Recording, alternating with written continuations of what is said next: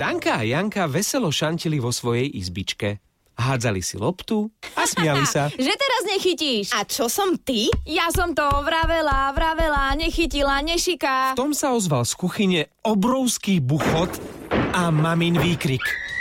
Danka a Janka od preľaknutia doslova skameneli. Čo to bolo? Spýtala sa ustráchane Danka. Neviem, ale mali by sme sa ísť pozrieť za mamičkou. Riekla so slzami v očkách Janka a obe držiaca za ruky sa vydali do kuchyne. Danka pomaly otvorila dvere. Pohľad, ktorý sa im naskytol, doslova mrazil.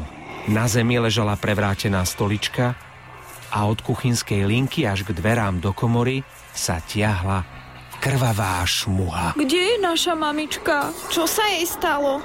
V tom sa otvorili dvere na komore a z nich vyšla mama celá zaliata krvou. Koľkokrát som vám opakovala, že nemáte ten paradajkový pretlak nechávať len tak, otvorený na hornej poličke.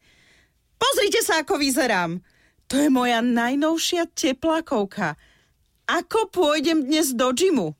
Rovno ju môžem vyhodiť. Spustila na sestričky mama. A teraz, namiesto vašich obľúbených špagiet s paradajkovou omáčkou, budete mať na obed bulgur s mungoklíčkami.